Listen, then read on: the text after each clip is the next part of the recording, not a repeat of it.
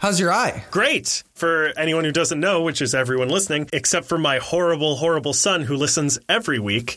He, uh, he, my one year old. You just you force him to do it. You sit him on a stool with big headphones, and you say, "You sit here and you listen to this." I do. Actually, I play it on repeat for the whole week. It's where all of our downloads come from. Yeah. But he, uh, he fucking that motherfucker, my one year old son, fucking scratched a chunk out of my cornea. How'd he do that? I wasn't paying attention to him. I didn't say why did he do it. I said how did he do Sorry. it. I was holding him and I was watching maybe Cowboy Bebop probably to prepare for this episode. Don't try and make this my fault. Yeah, if you didn't assign Cowboy Wait a minute. I, I it doesn't matter. Wait a minute. I was holding him and I couldn't see him out of the corner of my eye and he just like was sort of, you know, doing what kids do, grabbing and poking.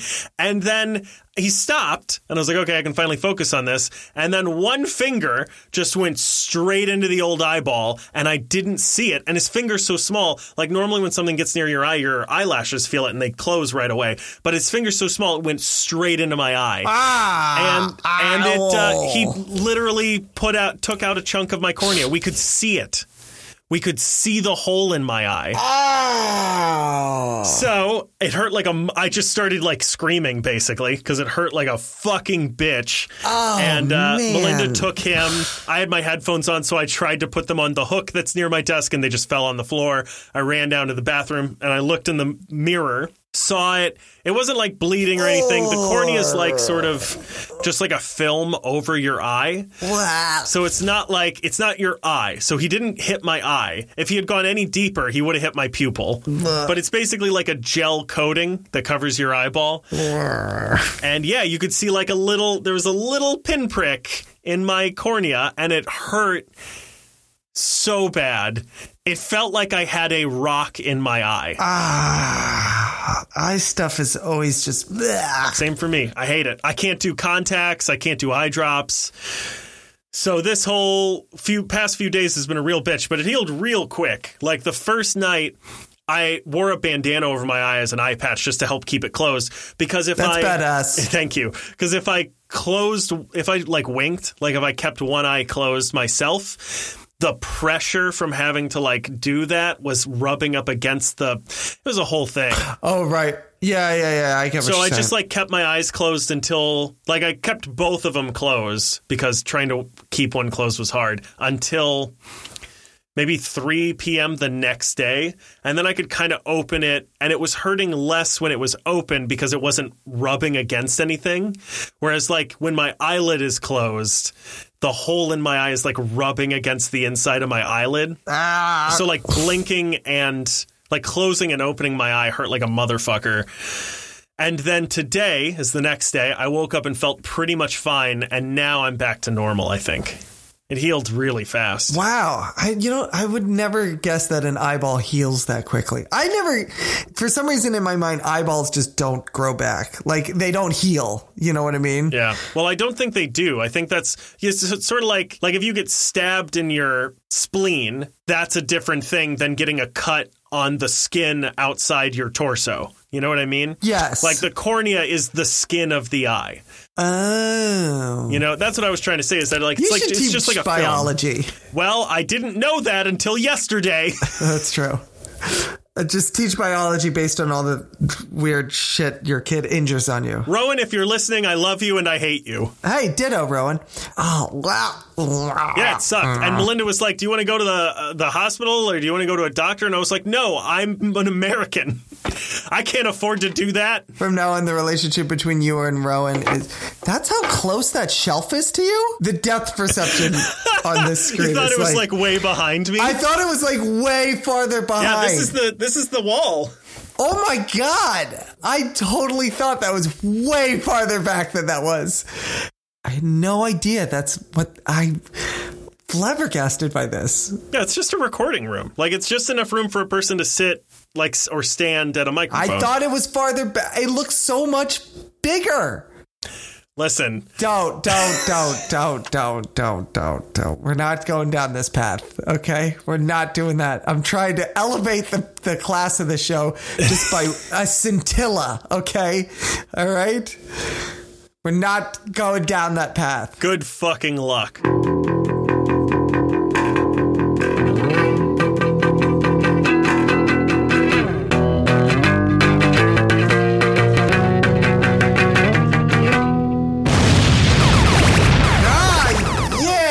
Everybody. Welcome to the Media Lunch Break, bringing you all of your comic, geek, and movie news all in the time it takes to eat a good sandwich and get your eye poked out by a little demon child. My name is Chris Triebel. Alongside me, as always, is my co host, Andrew Dunn. Say hello, Andrew. As always, I have to apologize to the listeners because Chris spent 10 minutes talking about something you can't see. It doesn't matter. So, by the way, I believe I now I think your relationship with your son is just like you crouched back against a wall all the time, and it's just in terror. A bit, yeah. and he's just sitting there, just playing, just putting on his face, and just uh, you know, just throwing things, and just enjoying himself, and doesn't understand that. Like you're just crouched in terror at all times. I didn't want to hold him for a while after that. I was I'm still nervous. Like I'm I have to Every time you look at him, you just hear like. I, I mean, I do have to keep a better, uh, no pun intended, a better eye on him, or less of an eye on him. Oh my gosh. Oh boy. Andrew, we've got quite a special episode. It's a very special episode of the Media Lunch Break today mm-hmm. because you gave me a mm-hmm. reading assignment. And we're going to talk about the Oscars. You ready to talk about the Oscars first? Oh yeah, let's talk about the Oscars. Actually, yeah, let's talk about the Oscars first, and then we'll. Get, did you even watch the Oscars? Fuck no. I didn't know anything that was there. I didn't watch any movies this year. I watched actually mo- most of the movies. I do want to see Ma Rainey's whatever that movie's Bottom. called, Black Bottom. I was I thought it and I was like, that can't possibly be what it's called. Nope, it's Ma And I also want to see the father because he won. yeah, I, what what? It's an old man. What is this about? Uh, it, I think it's an. Uh, their dad is uh, suffering from Alzheimer's. I've seen it. Like I've seen that movie somewhere else. I don't. I'm just confused. I, I I'm very happy to watch it and have my mind changed. But at the moment, I'm like, yeah, all right, I guess. So you're upset that someone won the Oscar for a movie that you didn't see, and you're also upset that a person didn't win the Oscar for a movie that you didn't see. Just to be that's clear. correct. Okay, great, wonderful. So as long as you're coming at this with an informed opinion, that that's good. Listen, man, and I know I do the Hollywood is racist bit a lot, but if you think the only reason Heath Ledger won for a superhero character is because of his like acting prowess, he was very good in it. But like, it's because he died. And so, like, to see, It helped. you know what yes, I mean? the storyline. Yeah, yeah, yeah. The Oscars do. The awards do like the storyline of it. Yeah, absolutely. So I, I just am a bit like, you did it for him. Does Anthony Hopkins need another one? another one. Like he has a trophy case full of these things. He's got now two. They were done like 40 years apart from So each other. So did you see both of those movies? I didn't. I saw them all Rainey's. Chadwick Boseman was incredible. He was absolutely fantastic. The Father uh, is one of the few movies that was only released in theaters. So I didn't get a chance to see it. And that, but I did watch the Oscars. You know, it was fine. I saw most of the movies. Ma Rainey was really good. Did you see Nomadland? I haven't. That's the one that has escaped me so what far. you fucking? You're like, I've seen most of them, and it's like, nah, I haven't seen any of them. no, that's the one I haven't seen actually. And the father. Uh, well, and the father. I saw um, the United States versus Billie Holiday. I'm shocked that she didn't win. Actually, Wow. I'm shocked that she didn't win. Are win. you really though? Oh, I really am. Really? She's incredible. Yeah, I I'm- know. No, I I'm really surprised by that. All right, I'm not. I'm not surprised that someone black who's incredible didn't win an Oscar. Cool. I mean, again, did you see Nomadland? No. Did you see the United States versus Billie Holiday? No. Okay, so again, we're coming at this a real informed opinion on this. I haven't seen any of them. I, Right. I'm going to say this again. I haven't seen any of the movies, but I, I will just say it does not surprise me that uh, no black actors took away Best Actor No, or but I Actress or think, whatever. like I said, she was incredible in it. I haven't seen Nomadland, so I mean, Frances McDormand usually turns in a pretty decent performance. So there's that. She's also really good at picking good movies to be in. yeah, she's really good at that. So you know, again, that's the thing. Is the other half of this is that the people that did win, you look at them and go, you're like, all right, well, I mean, they're pretty good at what they do. You know what I mean? Like they turn in pretty good performances. It's not there's it's not a a case of like, oh, there was definitely leaps and bounds of just like prejudice. Right, right, right. Look, we don't have to spend a lot of time on this, but the problem with the Oscars might not necessarily be that all these people are going, well, I'm not voting for the black guy, but it may be a systemic problem that keeps young black talented actors from being able to like proliferate throughout the artistic community. Yes, I agree with you. The, but that being said, like I said, I haven't That's what the, I mean by I'm not surprised that a black person didn't win the Oscar. No, no, no. Like I said, just based on the performance itself, I'm I'm shocked that she didn't win just because she was really good. But then again, I also haven't seen the one that won. The Sound of Metal. Sound of Metal. Actually, you would. I think you would actually really like. Uh, Sound of Metal is um, Riz Ahmed goes deaf. That's that's what the movie is. I actually didn't. I haven't seen that one either. I haven't seen any of them. That's why we're not talking about the Oscars. Uh, let me just say this: Steven Soderbergh is the guy who produced the Oscars this year, and he pretty much came out the other day and was like, "Yeah, we switched the order around because we thought Chadwick was going to win, and then he didn't, and that's why it seemed." And I remember watching it, and I was like, "This is not a good idea. Like, this is they announced Best Picture third to last."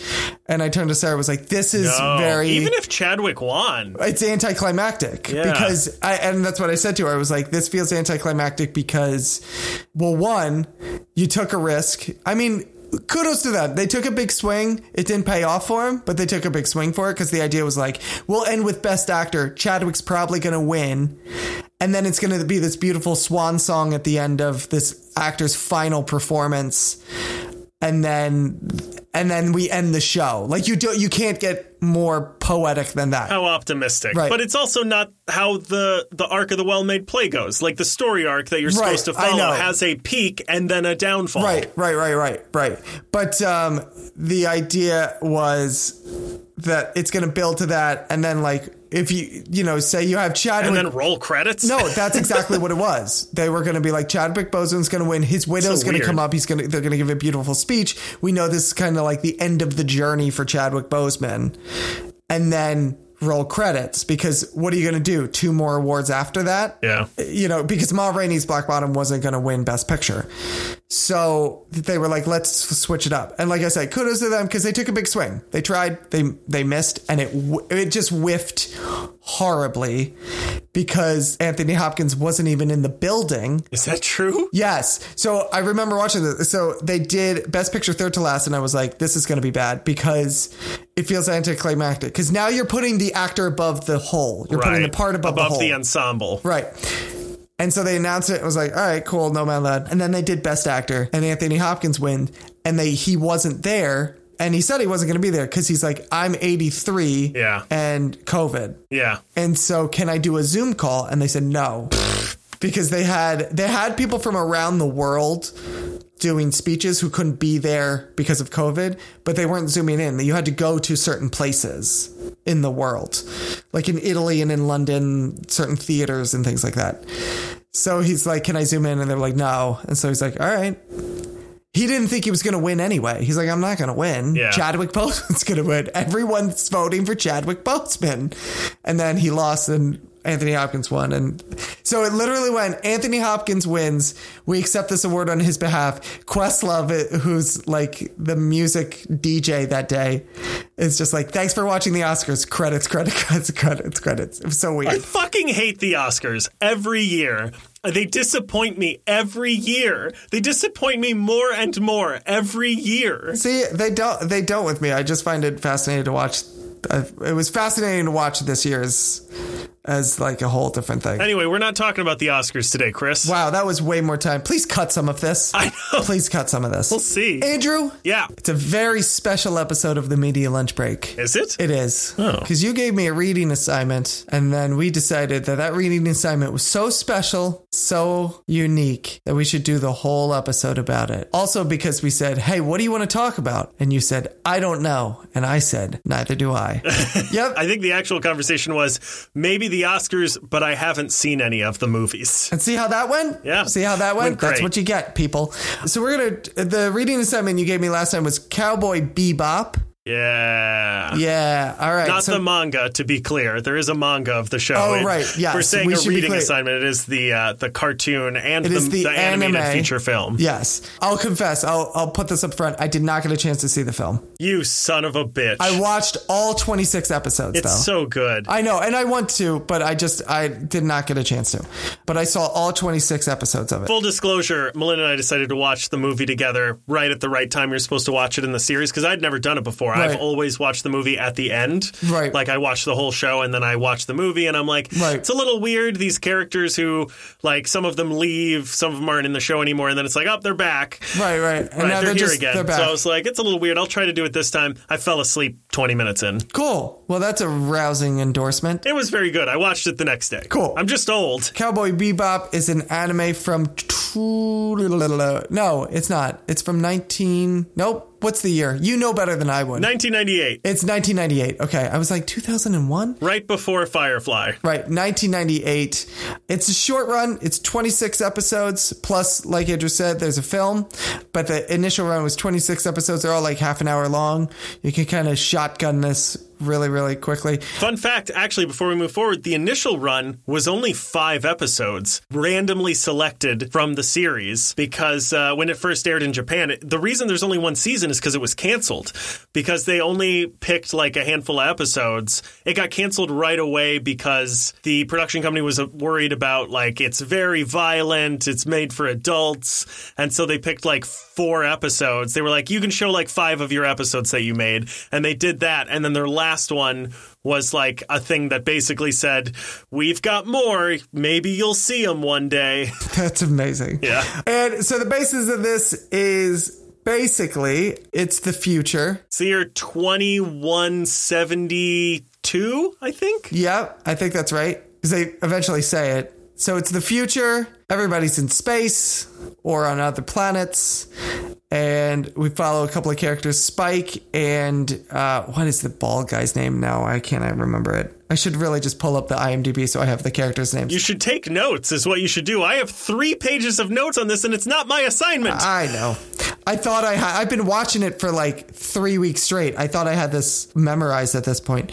but we follow their bounty hunters, and basically, it's very film noir esque. And so you're following them on certain cases. There's about five episodes where there's an overarching storyline, but for the most Well, part, see, that's not fair though. I would say it's closer to 10 because between the between the ma- with the main character, his story arc Right. is over 5. Right. But then you have stuff with Faye and like her story arc is over like 3 or 4. right. But I'm saying the the the with Spike. I'm saying Okay, just him. Yes. Yeah. Is uh is about five episodes, but it's then definitely the most interesting story arc. right but for the most part it's pretty episodic it's kind of each case or each uh, i'll say case there are a couple episodes that aren't case based especially near the end it got less and less like we're out to get this guy where it got more into just random events that, that happened to the group jet black jet jet thank you that's what it is. just thank Wikipedia. Thank you. cool. And uh, yeah, so let's get into this. Chris, Yes. what did you think? All right. By the way, I just want to make sure so I'm not getting tweeted or something like this. This is a, this is an anime. This is actually an anime. I can call this an anime, Yes. right? Yes. Okay, this isn't something that looks like an anime to No, me. this is, this is okay. made in Japan by Japanese people for a Japanese channel. Okay, great. This is my first foray into anime. Okay. I have friends who've been into anime. I've tangentially seen some Dragon Ball and things like that, but I never like sat down and watched like a full series of something. You love this show, and I really, I really wanted to like this for you. I really did. And I did. Okay, great. Actually. Yeah. You almost had me, except that you texted me that you like it. I know. I texted you that really I do like it. I actually really did like this. Good. Yeah. So I really did. You're like, I mean, I got through the first couple episodes and I can't do it. No, I actually really was hooked on this after really watching the first. I mean, the first episode was really great, and then from there, it just kept like kind of hooking me in, hooking me in. And then before I knew it, I was you know ten episodes in, and I'm like, all right, well now I'm just in this until the end. I'm gonna talk. If you are an anime lover. you already know everything about this. I'm not talking to Andrew specifically. I'm just talking to the people out there in the void. if you're an anime person, you've already watched this a thousand times. This is a very popular show, yeah. This is actually IMDb. Uh, has a list of the highest rated television shows of all time. It's number 35. Right. Yeah. This is probably being a, uh, uh, an amateur at this. I'm going to go out on a limb and say this is probably the most popular anime or one of the most popular anime of all time. Simply because it's one of the few that like the the um, title recognition crosses over into people who don't even watch anime because I've heard of Cowboy Bebop even though I never saw it. So I'm not talking to you. Okay. I'm going to be talking to people like me who had never seen anime before. Okay. If you're looking to get into anime or just try anime, this is, I would say, the perfect series for you. It's very Western. It, well, it's very Western. First of all, all right, let's talk about the influences. well, I didn't even mean like a Western. I just meant like it's very influenced in the U.S. Oh, I know what you. Okay, yes, it is that too, but it is very Western. is also, it is yeah. a lot like a Western Yeah. as well, and not just simply because of the cowboy thing, but there is a Western feel to this. It's very film noir. There's a lot of different kind of influences that that kind of gel together in a very nice way. It's very film noir. It is very Western.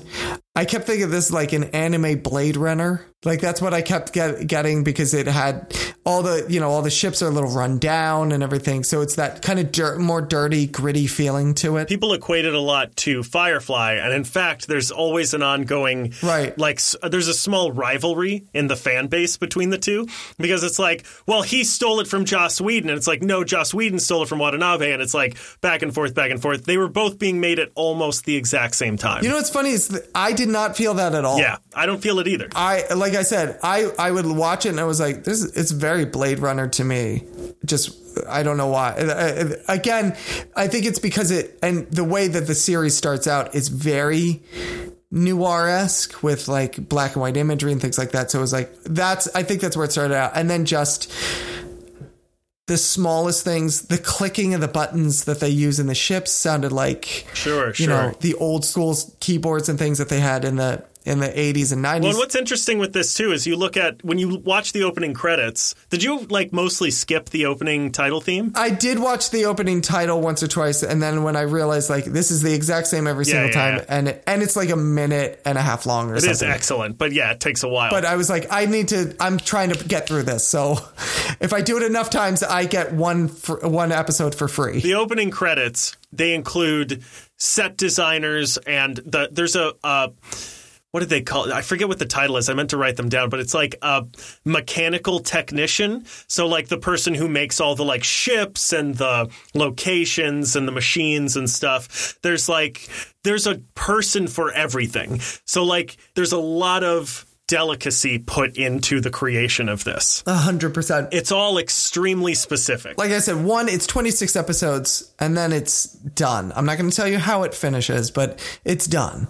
So you can get into this because the, I think the one thing that keeps people away from anime who have never tried it before is that there's about, uh, I think at right now counting a thousand seasons of Dragon Ball Z and they're all different. And yeah, you there's pretty know. close to that number of episodes. and if you ask someone which one is the first season, they will tell you. well, and then there's seasons, and then there's sagas as well, which are Right. the chapters broken up within the season. Because you can't talk about Dragon Ball Z as a season because it's I'm going to stop you right there. it's 400 episodes long. Okay, this is what I'm talking about. this is what I'm saying. This is this is what happens. This is a nice sketch about what happens when you try and get into any other anime and you talk to someone who watches anime is that they go on a tangent, right? This is just literally episode 1, episode 26 done. Anime is such a weird thing to talk about as well because every show either has 26 episodes or a million. Right. I don't really understand why. right. Uh, and many of the 26 episode ones are very good, and they're just like, no, this is just how long the story This is it. You yeah. know? Like I said, if you've never tried anime and you want to try it, or you're just looking for like one that you want to do, this is the one for you. It's very And accessible. even if you're not, right? And even Like- if you're not, this is a series that you can get into. and is very good. It's very good. And if for nothing else, like I said, it's 26 episodes that are like 24 minutes long. Like you can binge your way through this very easily. Any episodes stand out as like not good? As like you're like, nah, I didn't really feel this one that you recall? Watanabe, the creator, his goal for this show was there's even like a lot of times when they do like cool artwork between the commercials or whatever or around the commercials there's a phrase that keeps coming up which is the genre will itself be known as uh, the, the genre which is different by itself or something like that will be known as and then it says cowboy bebop. That is a direct quote from the creator of the show who said who was asked like hey what's this show to be like? And he was like i have no idea. It's not a western. It's not really sci-fi. It's not really film noir. It's its own genre that will eventually be known as Cowboy Bebop. So, like every episode as well, has its very own unique feel. So, I'm very curious as to like which, if any, stood out. Like you were like, whoa, that one felt super weird compared to the rest, or if there was one that you were like, oh, this one's really good compared to the rest. One of the ones that stands out is the Black Goo episode. Yeah, that one's a very different feel. I love that one. I was really compelled by that one uh, because it's like Alien, and it was so random. That one was was really good. That's actually a good jumping off point too.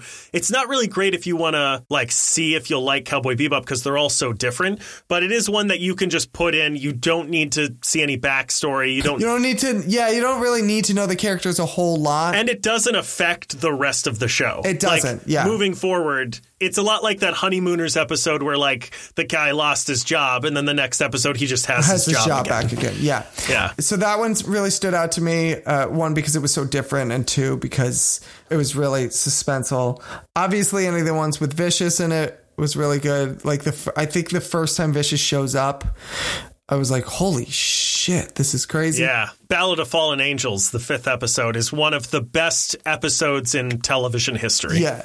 I mean, the first, the pilot episode is really good. Which is funny. I used to hate that episode as a kid. I was like, this is so boring. This is so dull. I don't care about and well, and that's something I want to talk about with the show as well at some point, is that like every time I rewatch it, it's a completely different experience. Right. I have Right. entirely new opinions about episodes I hated, I loved, episodes I used to love are now like, ah, they're okay, I guess. Right. It's always different. Yeah, I will confess, I hit a lag right before the end. Yeah. I started to hit The a Feng little. Shui episode. The Feng Shui episode was, yeah, that was a little weird.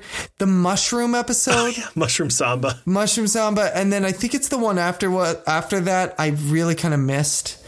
And maybe it was just because I was like so out of mushroom samba that I was like Yeah. not even paying attention to. Yeah, the what other is one. Let's get back to like the where, where are the overall story arcs. The char- one of the things they do so well is the characters. The main characters are written super well. Right. You really want to know what's going on with them. So when they do these sidetracks, it can be kind of difficult. and by then, closer to the end of the season, the series, they had like several overarching storylines for for like Jet and Faye and Spike, And even all had Ed. their own, and even Ed. Yeah. I uh, we'll get into Ed, but. They had their overarching storylines, and so Yeah, every sure. episode it was like a Jet episode, then a Faye episode, then a Spike episode, then a Jet episode, and I was like, I really like that. And when they had these weird sidetracks of like Mushroom Samba or the or the next one, by the end I was getting a lag because I'm like, no, I want to get back to this. Stop, stop sidetracking me so much. But in a way, I wonder because that also kind of helps it, right? Because if you go away from it and then you come back, it's so much more satisfying. Yeah, but if they're really good, yes. But then On top of that, though, I also want to say that like one of the first notes I took for this is this is how you fix the, a storyline shortage. So like Spike has five episodes, Faye has three, Jet has three. The other fifteen episodes are closed short stories that show who the characters are instead of who they were. And like if Falcon and the Winter Soldier did episode one, episodes three and four, and episode six in the story they made. And episodes two and five were like, oh shit, there's some other crazy thing we have to do first. And they're closed storylines. I think that could fix it, for me at least. well, I think the problem with something like that, where it's six episodes, is that you don't, ha- you know, right. You don't really have the wiggle room for that. you don't have as much wiggle room as as this But does. I think that's a cool way to do it. Like if we had a problem with like one of the Daredevil seasons and stuff like right, that. right, right, right. Yes, yeah. The Marvel, the Netflix series typically had that mid-season lag. I think the problem I was hitting when I hit those lags was that by that time I was so invested in the character. I did, I, I didn't need. First of all, I didn't really need that break. I was like, I'm in this, and I want to, and I want to, uh, I want to see this, and also you then set the bar. So like by then that was episode I think the mushroom episode is like it's in the last stretch. And by then I had seen the Black Goo episode. By then I had seen the Heavy Metal Queen, the uh, the one with the truck driver Thank woman. you. Yes, that's a great one. The the one with the with Rocco learning martial arts from Spike. yes. What's the second episode? The, for some reason the Uh, second Stray Dog Strut. Okay, that's Where it. you yeah, first that's find another Ein. one. Yes, that one. But I had already seen these. You know, the episode after Faye got introduced, and then she comes comes back again. My point is, I had seen these really good episodes already. And then you interrupt this flow of like these really compelling story arcs to give me bad episodes, essentially. You know what I mean? and I'm like, you've set your your bar very high. I do think that you might change your mind if you watch it again down the line. Sure. It's a weird thing, man. I don't know how to. And I've I've I watched a bunch of YouTube videos of people talking about like I was looking up like uh, the philosophy of Cowboy Bebop and the you know Cowboy Bebop and nihilism and Cowboy Bebop and the music and stuff like that. And I have been like uh, watching these videos to prepare for this, and a lot of them are like, Hold on. Time out. "What happened?" My iPad is apparently dying. Oh, and no. I just have to plug it into something. Give me a sec. Chris, we've come a long way.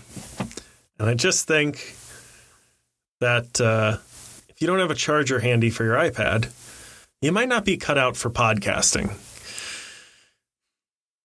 Anyway, if anyone else thinks they could do a better job, please get in touch with us by sending an email to the media lunch break at gmail.com. Send us a resume, send us, you know, a headshot, maybe a sample of any audio work you've done before. And uh, we'll be sure to get back in touch because whatever it is, it can't be any worse than this. And that's all I have to say about that. This is incredible. Welcome back. Charging? Charging it up. charging it up. So I watched a bunch of videos to prepare for this of people like talking about various themes in the show and stuff, and a lot of them said the same thing that I had always thought, which is every time I watch this, episodes I thought were bad are important to me now, and they seem really good because I have experiences, because I've grown older that make me relate to these other episodes. Right. Okay. So that let me, let me transition into this then because I think one of the reasons I was not feeling Mushroom Samba the, the episode that we kind of are centering around as one of the weaker ones. I like all the characters in the show except for Ed. I oh, cannot. I can't stand. And that's the thing too, or though. The first time I watched that show, favorite character. I was 14, but I was like, oh, this is the coolest character. This like tech wizard who's like very silly and simple, but also like super cool. I yeah, I can't. I, I just she he or she. I keep saying she. It's she, right? Yeah. Right. They kind of sometimes play around with like people don't know what they're. Yeah, what, yeah, that's true. But I, yeah, I'm pretty sure it's a she. I think it's a she. She looks is. like she's a she. It is a she. They, they, her, her real name is Francois. Oh, is it okay? Like it's a she. She was introduced and was like, "That's a weird character," but you never know. I will say this: the one interesting thing is like you never quite get that the character is sticking around until they have already stuck around. Do you know what I mean? Like any of the kids, Yeah, I yeah. am like, oh, okay, oh, that dog's just here now all the time. Right. Faye is the same way. Like Faye comes in an episode and then leaves. And then ends up back in, and then she's in the series. And it was like, Full disclosure, when you texted me that you were really enjoying it, I was like, "What?" I sent you a message. Was like, "What episode are you on?" And you told me, and I was like, "It's before they meet Ed." Yeah, I can't.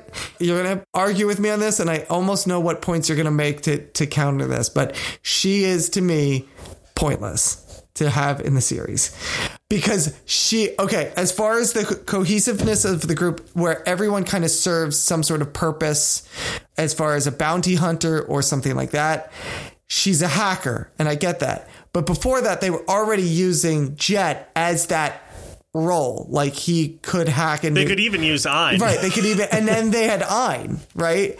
She does not need to be there. And there were times when I was like, they're writing certain scenarios in order to give her a reason to be there. I here's what I say in response to that, and maybe you you said you sort of have an idea of what I'm going to say, but maybe you don't. I think without her, there's virtually no levity in the show. That's a point that I didn't think you were going to make. My counterpoint to that is. First of all, I didn't find her levity that funny anyway. Right? It doesn't need to be funny. It just needs to be like a point where you go, Ah, right. Okay. Yeah, where you take a breath. Yeah. Right, but there were points without her that they had brought in levity. Some, but it's hard to do with the other characters. It is hard to do, but it's not impossible to do. I guess. I understand what you're saying with that, but at the same time, for the most part, she never really, to me, I never felt levity whenever there was a scene with her. I felt annoyance.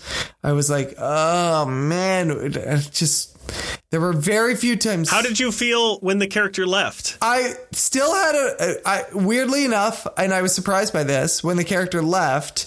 I did have a slight like, ah, because you had been with this person for so long, and also like you feel, and it was less the feeling of I'm going to miss Ed, and more the feeling of the people that I do care about in this show Are sad. are sad because this person has left. One of the videos I listened to or I watched said that like he considered Ed and Ein to be sort of a weak link in the show. Mm-hmm. And then he was like, but even that ends up there's so many themes and one of the themes is that like you don't know what you've got until it's gone. Right. Because he was like, I spent the entire show being like, when are they going to leave? And then they left, and he was like, it feels like they're like they're gone. Like you feel it, and it is like whether it's better or worse afterwards. You're like, it does kind of feel like there's something missing after that. It's not the same show. Yeah, I get that because they had built a unit, Right. And I get it. Like it, they, it was a found family structure, and then it was a whole Yeah, yeah. yes.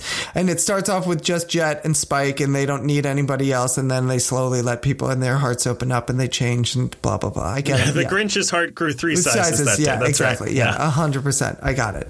The, but as far as like the times when she was on screen, I was like, my God, shut up. It does feel a little cringy from time to time. Yeah, I want to talk about the ending in a second, but is there anything else you're dying for me, dying to ask me that you want to know about the show or anything you want to share about the show in general? I have basically like I know you have like 80 pages of notes. I have a dissertation on this. I'm sure that you do. Just Here's since we were talking about Ed, one of the things I noticed was that you know Ed is always asking for souvenirs when the other crew members go off somewhere. Right, souvenir, bring me a souvenir. Right, In the right. end, Ed brings Spike a souvenir pinwheel when she leaves.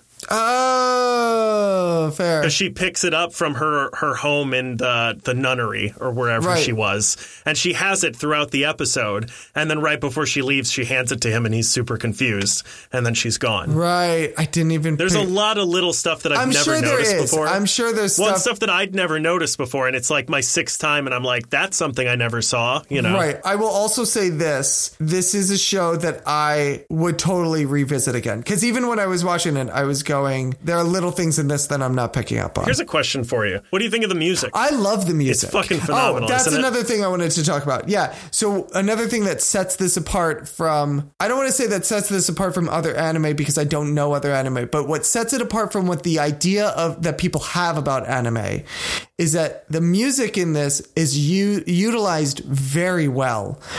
And it's not again, I'm trying to I want to preface this with like this is the idea that people have when they go into anime and not what actual anime is but i think a lot of the this is the idea of someone who's never seen anime before, as you, their spokesman, can attest you, to. I think a lot of people will, would assume that the music, if they were to use like a pop song or something, it'd be like a Japanese song. So it'd be some ballad or something or some pop song or something with lyrics that I have no idea what they are. And there's some Japanese song that I've never heard and don't even know if anyone knows outside of this show. That happens very rarely. And usually it actually doesn't, didn't come into play until like close to the end of the series. Yeah. Because I kept waiting for it to happen. You know what's interesting about that as well? Half the songs are written in made up languages. Oh, really? Yeah.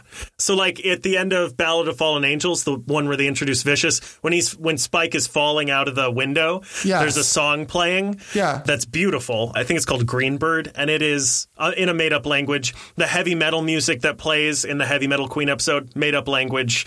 Half the songs are made up languages and there's only a couple in English and there's yeah, only a couple in Japanese. Oh, okay. Cool. Again, the way that they utilize the music in this, I would say is very, I don't want to say it's very Western, like American, It's very westernized music, yeah. but it's very Westernized music, but also the util, the way that they utilize it in a scene is done that it's not a one to one ratio. So, for instance, instead of an action sequence having fast paced action music, they do, and I think this is more of an American or a Western idea, they will juxtapose the action that's going on in the scene with the emotion of the character, and the music will play to the emotion of the character and not the action of the scene. Which the first time it happened, and it happens in the first episode, I was like, oh, it's this type of show. Great. This Yeah. is going to make this, This a lot easier. easy. Yeah. They uh fun fact, they brought on Yoko Kanno as her name. She was the person the one woman made all the music for this and for the movie. Yes. And they Yeah. brought her on first. She made a band called the Seatbelt so she could make the music for this. And uh, they produced all the music first and then passed it over to the writers and were like, here you go, put it where you want it. First of all, the music's great in and of itself. Then the utilization of it is really powerful and really palpable and used to a really great effect.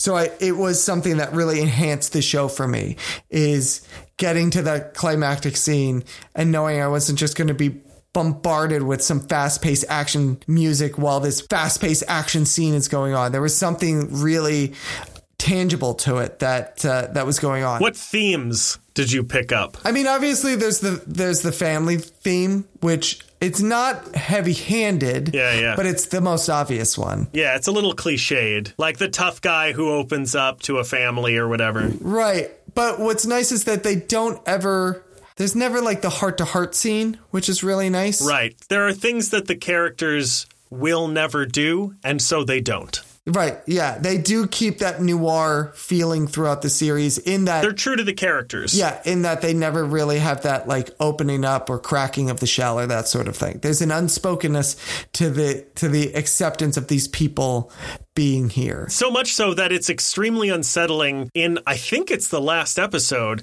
is the first time you hear Spike laugh. And every time I get to it, I'm like, oh, that's what he sounds like. It's really unsettling to hear him laugh for the first time. Yeah, yeah, yeah, yeah. Yeah, and I think the first time Faye really, really opens up, like she really Well, she's sort of a different person because she remembers. I was gonna say, but by then she's a different person. Right. Because that's her her journey. I used to hate her arc, and then like j- watching it this time, every time I watch the series, I relate to a different character. Right. And so like I follow their arc a little bit stronger. The last time before this, it was Jet. I never understood Jet's. I was like, who gives a shit about this guy who like got his arm shot off, and Right. then he goes back and visits his old love. Who cares? that and was a then last great time- episode, by the way. The- But I hated that uh, episode when I was younger. Are you talking about the woman episode? Both of them. I thought they were both stupid. Okay, cool. But I'm saying, when I was like 14, I was like, who gives a shit about this? And then the last time I watched it, like three years ago, I was like, ugh. My heart, and yeah, like the the old man who has his battle scars from whatever, whatever, and also like the jilted love he returns to. And this past time, when like Faye is watching her childhood say to her, "Don't lose me," I was heartbreaking. Right. The only thing that I found unsatisfying about Faye's storyline is that it didn't feel quite finished. which I love actually. I didn't hate it. I'm just like I. This is actually. I actually mean this as a compliment. I was in in it so much that I needed some sort of a closure to it. yeah, and some of the arcs don't get a bow neatly tied around them, Right. Which is nice. But like Jets is an interesting arc in that it's almost not an arc per se. You just get these His random. also doesn't end. No, but what I think the way that they structured his, it didn't feel like it needed an ending because it wasn't. There wasn't one specific arc about Jet. The thing about Jet is that it wasn't like a full on arc. It was just these little episodes, these one off episodes that you get little glimpses into his past. So I was like, I feel when when the series ended, I was like, I feel like I've seen enough of his past that I feel complete. Whereas Faye, it was one story arc. Right. And so it needed and again, I mean this is a compliment because I was enjoying it. I was like, I need one last thing. It felt like one episode shy of being done. Which see, that's the thing is, I love that like Jet doesn't really have he doesn't have any closure, except the closure he gets is in small increments. Spike gets like a huge catharsis at the end, which we'll talk about.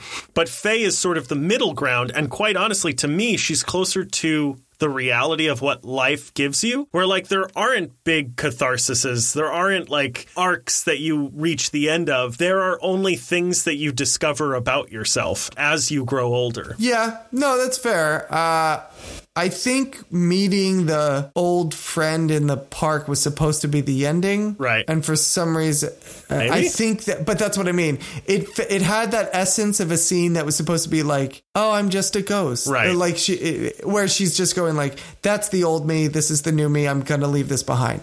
And I think that's what they were going for, but it just for some reason it didn't have that like oomph of like, "This is definitely." Didn't have the weight. Yeah. Yeah. There wasn't a button on the end of it. My favorite theme that I've heard so far about this, and it's something I I've watched this show fucking eight times probably, and it never occurred to me. Every character is frozen in time.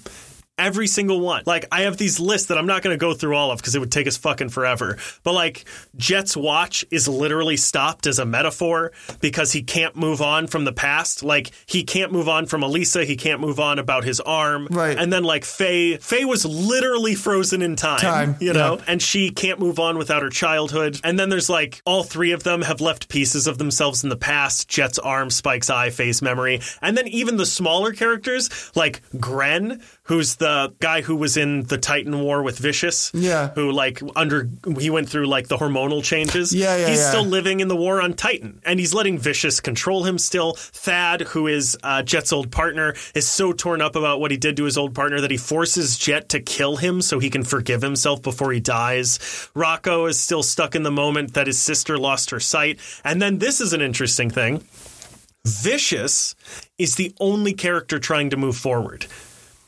Like it's one of the most extremely compelling villains I've had in a show because like he is not stuck in the past. He's trying to dig these old corpses out of the syndicate so that they can finally progress and move forward. It's not in a good way, but he's the only one who's not living in the past. And it's interesting Spike depends on fortune tellers to like point him in the right direction. It's all he's very old hat, you know. And then there's other symbols of this, the use of jazz and blues, which is like at this point 300 years old or whatever. Yeah, I mean, I think also the use of jazz and blues was to emphasize the the kind of noir aspect of it. But I think those two go hand in hand. I think part of the reason why the noir feel works so well, that and the western feel are emphasizing how these people are stuck in the past. yeah, yeah, yeah, that's interesting. episodes revolving around beta tapes, feng shui, and tradition. They're so old fashioned, the only way they can win against a computer virus is by turning their new age mono systems off and then firing their same virus back at them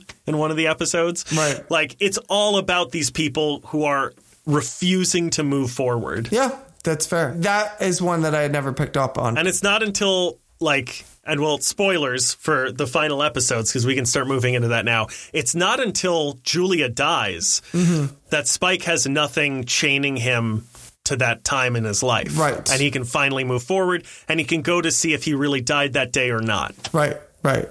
So, that being said, I want to talk about this ending because I have an idea. I have a theory.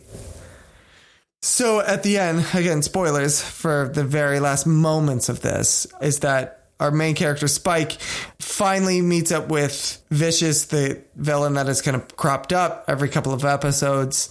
This kind of like arch nemesis that's throughout the series. And so they have the final battle. And then, spoiler again, Spike kills Vicious. And then, seemingly, it looks like he dies himself. They both hit each other at the same time. They both hit each other at the same time. And then it looks like Spike also dies. And then that's the end of the series. So I'm going to posit this idea to you. I think that that's not real.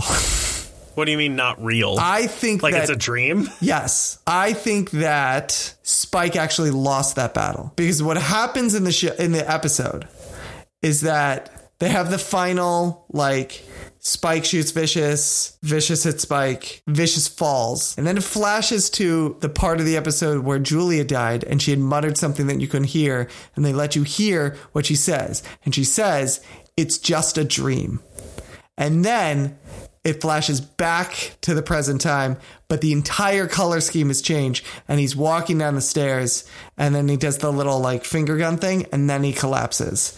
And I was like, this is a dream. He's dreaming that he killed Vicious. I think Vicious actually won. How? a guy with a sword. Like you think he made it up to Vicious. I think Spike does die. Right, right. But you think he made it up to Vicious. Oh no, no. Everything up until that last moment is real. That's what I'm saying. Everything is uh, up to the last. So do you think they hit each other? I do, but I don't think that Vicious dies. I think just Spike dies. I think Spike loses. I think Vicious wins in the end. That's interesting. Spike loses because the two hits hit each other. And then, like I said, it flashes to Julia saying it's just a dream. And then the rest of, I mean, the rest of the episode is like 30 seconds long, but the rest of the episode is a much more brightly colored, heavenly look to it. And he is coming down victorious because she says it's just a dream. And then he says, yeah, just a dream. And then he's walking down the stairs victorious before he collapses. Which is his dream. And I was like, this is just a dream. I, that's what I, it- the first time I saw this, I was like, I think that's what they're doing. And then I tried to Google it to find if anyone supported me in this, and there was nothing. But I feel like there's merit to There this. There are a million theories. Oh, I'm a sure. million theories about this ending, about whether Spike's actually dead. Because if he's alive, he's the head of the syndicate now. Right. That's because that's how Vicious took over. He killed the elders, Right. And so he's in charge now. right, right, right, right. Yeah, there's a fuck ton of theories. And every time fucking Watanabe gets asked about the ending, he's like, oh, I don't know. I'll never tell, you know. Right. And he's, you're like, he, he knows. And you're like, you don't have to say it like that. you could just say it like a normal person. Yeah, don't, don't do that weird laugh. But that's what, so that was my That's your take on it. insane take on it. At first, I was like, oh, okay, it's pretty straightforward. And then I was like, mm, but they don't like to do things straightforward like this. There's got to be a take on it. And I was like, it's just a dream. There's so much to unpack in this show for such a short show. There's so much you can look into and assume and guess, well, this is this way, so that might mean this or that. It's so perfectly open to interpretation. I had never heard that particular, I'm sure it exists, that theory. I'm sure it does. I mean, other shows and movies have had that same thesis proposal about the ending to it. And so, my question to you is do you think I'm absolutely insane? no, I think you have fully come over to the side of anime fans. That's it. You've heard it here first, everybody. Andrew says, I cracked the code of Cowboy Bebop. I figured it all out. I figured out all the secrets. One shot. That's all I needed, and I got it. What I actually Woo! said, what I actually said was, "You're not crazy. You're an anime fan. Congratulations." Let's not say things we can't take Yeah, exactly. Andrew. You want to hear Yeah. a fun fact that I know you're gonna love? Okay. Faye's Cryo Tank has the serial number NCC 1701 B. Do you know what that is? Nope. It's the same serial number as the third Enterprise on Star Trek. Say it again. NCC dash one seven zero one dash B. Yeah. How did I miss that? I don't know. I didn't know it. No, but I know what the serial number of the Enterprise is, so I don't know how I missed it. It's interesting as well. Another thing I wrote here is that um, the martial art that Spike practices is called Jeet Kune Do, hmm. which is actually the same one that I learned as a child. Yes. And it is the way of the intercepting fist. It, the motto is using no way as way, having no limitation as limitation. It focuses on trying to have no style, to not be bound to any one method. Because, like, when you're in a fight, he used this to is say Bruce this is Lee the Bruce created Lee. it. Yeah, this is the Bruce Lee. Yeah, yeah, yeah. When Bruce Lee, he used to talk about it and he'd be like, because when you're fighting someone and like, when someone tries to mug you and then you like, you throw a punch and then they punch you back and you're like, no, we have to take that again because you were supposed to do this thing because I had brought my hand up. You know, that's not going to work. So his thing was like, what is the best for each moment? You learn more like reaction time and stuff like that. You try to like shorten the amount of time it takes you to like think of what to do next and interpret the your opponent's response. And it's interesting that the only people who stand a chance against Spike in the show have no fighting style. Mm. Andy, the cowboy cowboy is just like throwing punches and he's doing pretty good. I would not be able to tell this simply because it's animated. I know, I know. But like Ed's dad, do you remember that scene? yes, yes, like he's just like blocking, and then Mad Pierrot as well. The like crazy. That was a great episode, right? By the way, the Ed's dad episode, the thing that pissed me off the most about that, I was like, finally, this is an episode about Ed that I actually care about. And then it just kind of like, you know what I mean? Like, they were just like, that's her dad. And then, Well, I think you're supposed to kind of feel bad because it's like she, he's like, "Hey, do you want to come with me?" And she thinks about it, and then he just fucks off. yeah, yeah, yeah. I know, I got that. But I was just like, I, I don't know. I, I, there was something about that episode that I was like, it was this close to being an episode about Ed that I actually gave a shit about. And then it just kind of ended and I was like, God damn it. What the hell? Yeah, I mean, there is only so much you can do with like a 23 minute show, which also leads me to I wanted to say, like, they fucking take their time, and I fucking love it. Like, the scripts could be 15 minute long episodes, but they they just let stuff hang, and I love it. Yeah, yeah, yeah. They do give it time to breathe. Did you like the Mad Pierrot, Pierrot LeFou episode? The like crazy fat guy with the cane and the hat flying around murdering people? That was fucking. That was one of my favorites too. it's that great, was fucking right? nuts. Every time I see it, I'm like, this is incredible. yeah. No, So that one was great. That was awesome. Do you get why Spike threw him off because the cat threw him off? There's so many little things. Yes. The cat has two different color eyes, the same as Spike. Yes.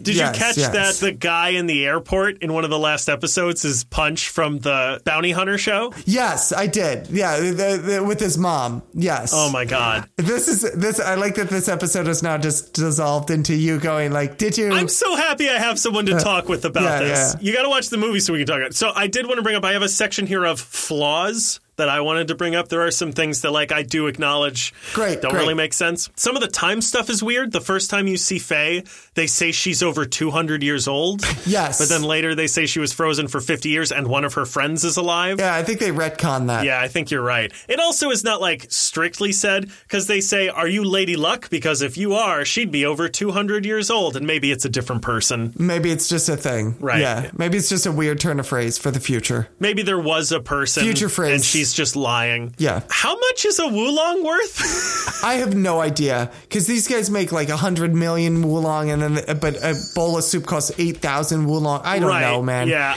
it's very weird. Because yeah, if you calculate some of their bounties are like fifty thousand woolong, but then they're like buying food for like six thousand woolong, and I'm like, so you basically get like fifty bucks for this guy? I don't understand. they say Ein is worth two Woolong, and then Spike orders a meal for like 2,000 Woolong or something. Right. Teddy Bomber says the Bebop crew is famous, even though they've never successfully brought in any bounties. They are They're so, bad at their Yeah, job. I know. And uh, the last flaw that I have written here is it ends. Well done. Well done. Do you want to talk a little bit about the upcoming Netflix sh- series, what we know about it? Yes. Oh, I did want to talk about this actually because here's the thing.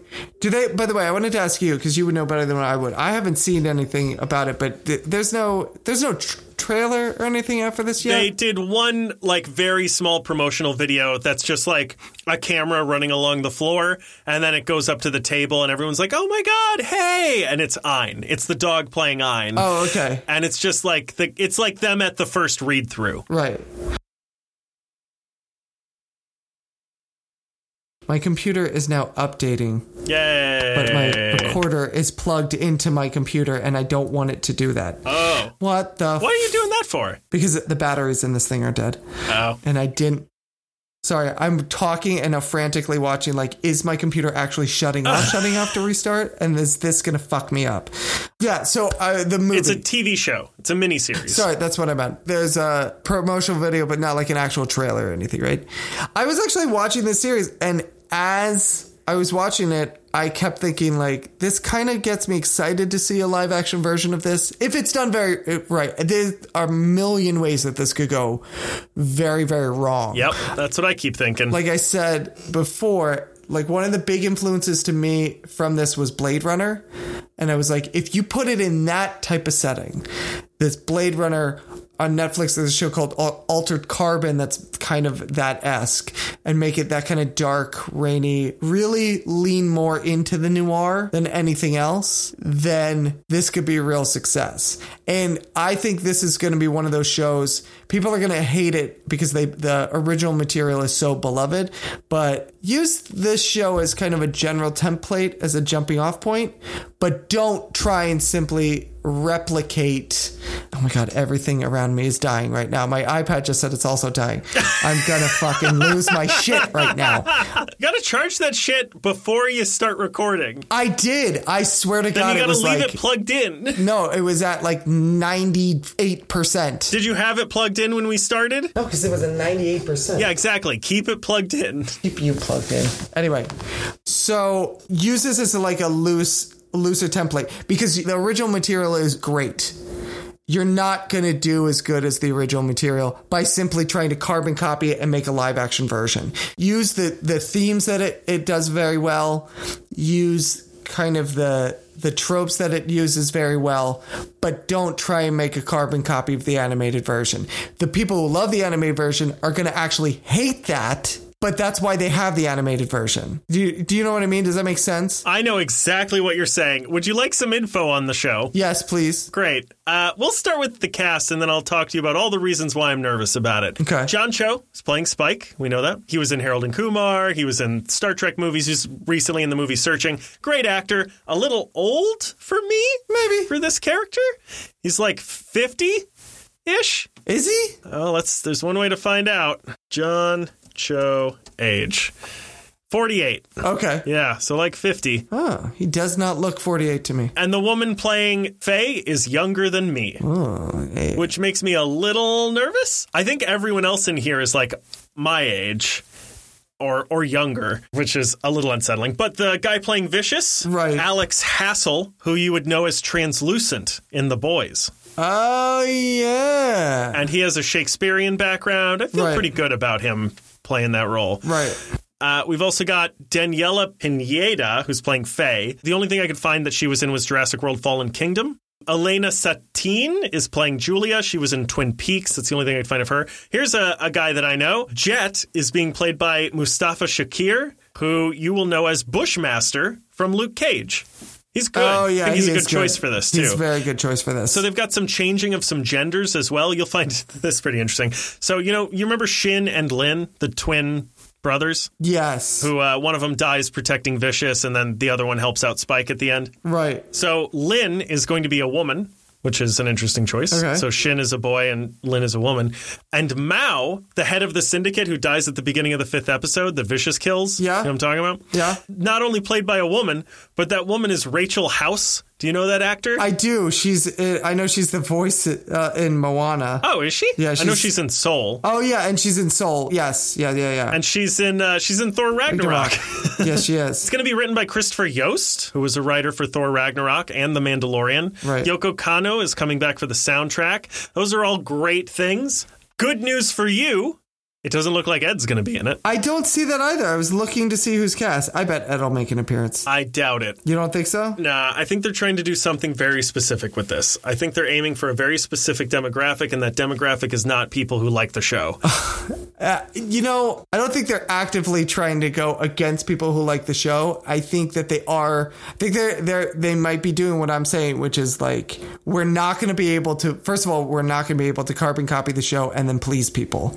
It's just not going to happen. Okay, but that leads me to my next point, which is that I think they're trying to carbon copy the show. I don't think that they are though. I think they are because half the cast members in this are dead. Half the cast members of this are characters who were in the cartoon, Right. Who are dead by the end of it. Oh, oh, and there's like it- there's right. very specific like Teddy Bomber is in it. Yeah. the bomber who they go after. Gren is in it. I did actually like the Teddy Bomber. That was pretty good, right? The That one with the ending. good. Yeah. Yeah, that was a good episode. Guy's such a douche. Such a You know what I didn't like about that episode is that they keep saying like, "Man, really reminds me of somebody." Doesn't remind me at all of Spike. nope, not at all. Not No, even no, no, close. a little bit in the face, I guess. Not even close. But like they're like, ah, his hot-headed nature really reminds me. Of, Yeah. I think they could have done a better job of making him Yeah. more like Spike. Right. But yeah, the Teddy Bomber is the character. Mao is in it. Shin and Lin are both in it. I think they're just doing some of the episodes from the show. Right, right, right, right, right. I mean, that's possible, but I think it's going to be a combination of both. That's what I think. But we'll see. We'll see. Okay, before my power gets cut off, apparently, let's wrap this up. So I have a reading Yeah. assignment for you. This is actually one that I'm in the middle of right now. So I'm interested to see. Oh, snap. I was hesitating to give this to you until it kind of wraps up, but I don't. I think it's an ongoing series. I've been in the middle of reading a series called Maniac in New York. No, Maniac of New York. Uh, this is from Aftershock Comics. The storyline is basically it's New York City. There is basically like a Jason Voorhees like killer that is in New York City and he's going around killing people and he's unstoppable. The police shoot him, nothing happens, like your typical monster movie character. But New York has now just gotten to the point that they just accept that this guy is out here and just basically like there's a there's a task force trying to catch him and figure out who he is but for the most part they just accept that he's there And you just try not to die. yeah, and it's like the N train's delayed today, and uh, Harry's been seen around Central Park. So just watch out if you're jogging. Maybe you don't want to go in that area. and, and that's pretty much New Yorkers have just accepted this happened. It sounds like a board game. It's really fascinating. It's really interesting. It's about three, I think it's three issues in right now. Probably by the time we talk about this, the the fourth issue will come out. So I kind of want to get your impression on this. Maybe I'm just crazy if this is good or not. But uh, I was like, I, I need to, kind of like you with Cowboy Bebop. I'm like, I need someone else to talk about this with because I can't find anyone who has even heard of this. All right, yeah. So I'll, I'll. Uh, that's that's what I want to do. Maniac of New York. I love that you simultaneously you said you've probably heard of this somewhere else, and I can't find anyone else who's heard of this. All right, so that's it. I'm going to be done now because everything's going to die on me. Including me. Joke's on you, motherfucker. This is Zack Snyder's driveway. That's a joke you didn't think would come back into this Nope, episode. But I love that you brought it back. Yay. Yeah. Uh, hey, Andrew. Yeah. I don't have time for this. Hey, Andrew. Hey, Andrew. yes, Andrew. yes, Where yes. can they find us? They can find us on Apple Podcasts, on Spotify, on Google Podcasts, on iHeartRadio, on Pandora, on SoundCloud.com slash The Media Lunch Break. You can listen to us fucking anywhere. You can listen to us in Zack Snyder's driveway, but don't go there. It's dangerous. You can find us on Twitter, where our handle is at Media Lunch Break. You can find us on Facebook. We're on Instagram. We're on YouTube.com slash The Media Lunch Break. Go over there and give us a subscribe, like some of our videos. They're very good. They are. I would recommend them. In fact, you just did. I did. I would, and I have, and I will again. If you think I fucking won't, He'll do it. don't make me fucking do it. You can give us money at patreon.com slash the media lunch break. You can send us an email at the media lunch break at gmail.com.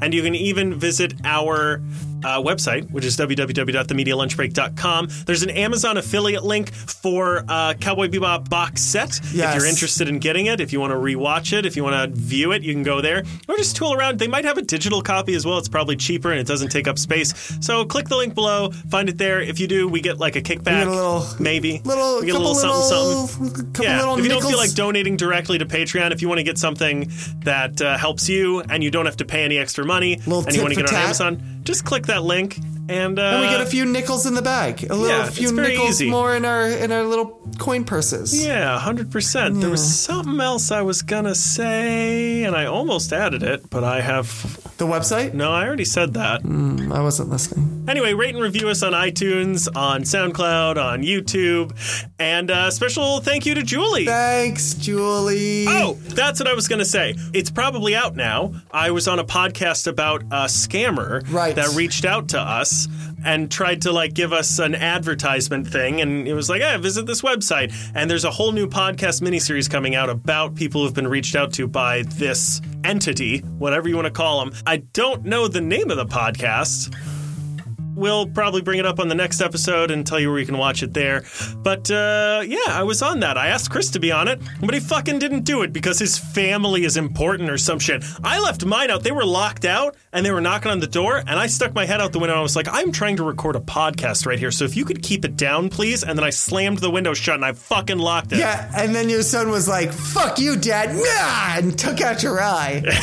Yeah, and then, then he scooped out a piece of my cornea. Yeah. Yeah, revenge is a dish best served with a side of eyeball. Yeah, that's why I didn't go on the podcast. I was like, no, this kid will take out my eye or something. I like both my eyes. All right, that's it. That's it. We're done. We are definitely done. I mean, No, I definitely am. Oh no! No, why? Why? Why? If you, think can't stop saying so um, years- you're never going to stop using the word done. Tell you what, you stop using um, I'll never make that joke again. You think you think I'd learn my lesson after so long. I have no one to blame but myself for this. I agree. I'm I'm a shell of a man at this point. It's amazing how often we use the phrase shell of a man on this show It's true. It's true.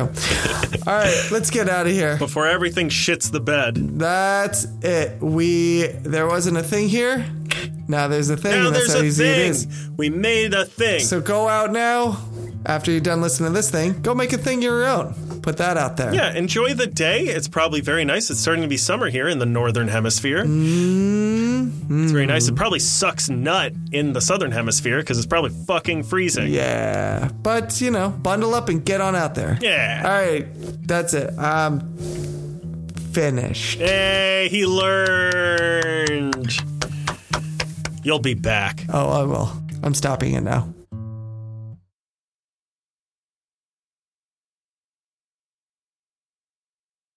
What? We didn't get any of our cold close. Oh no, our cold our cold close? Yeah, that's Is that really the technical term? it is for me.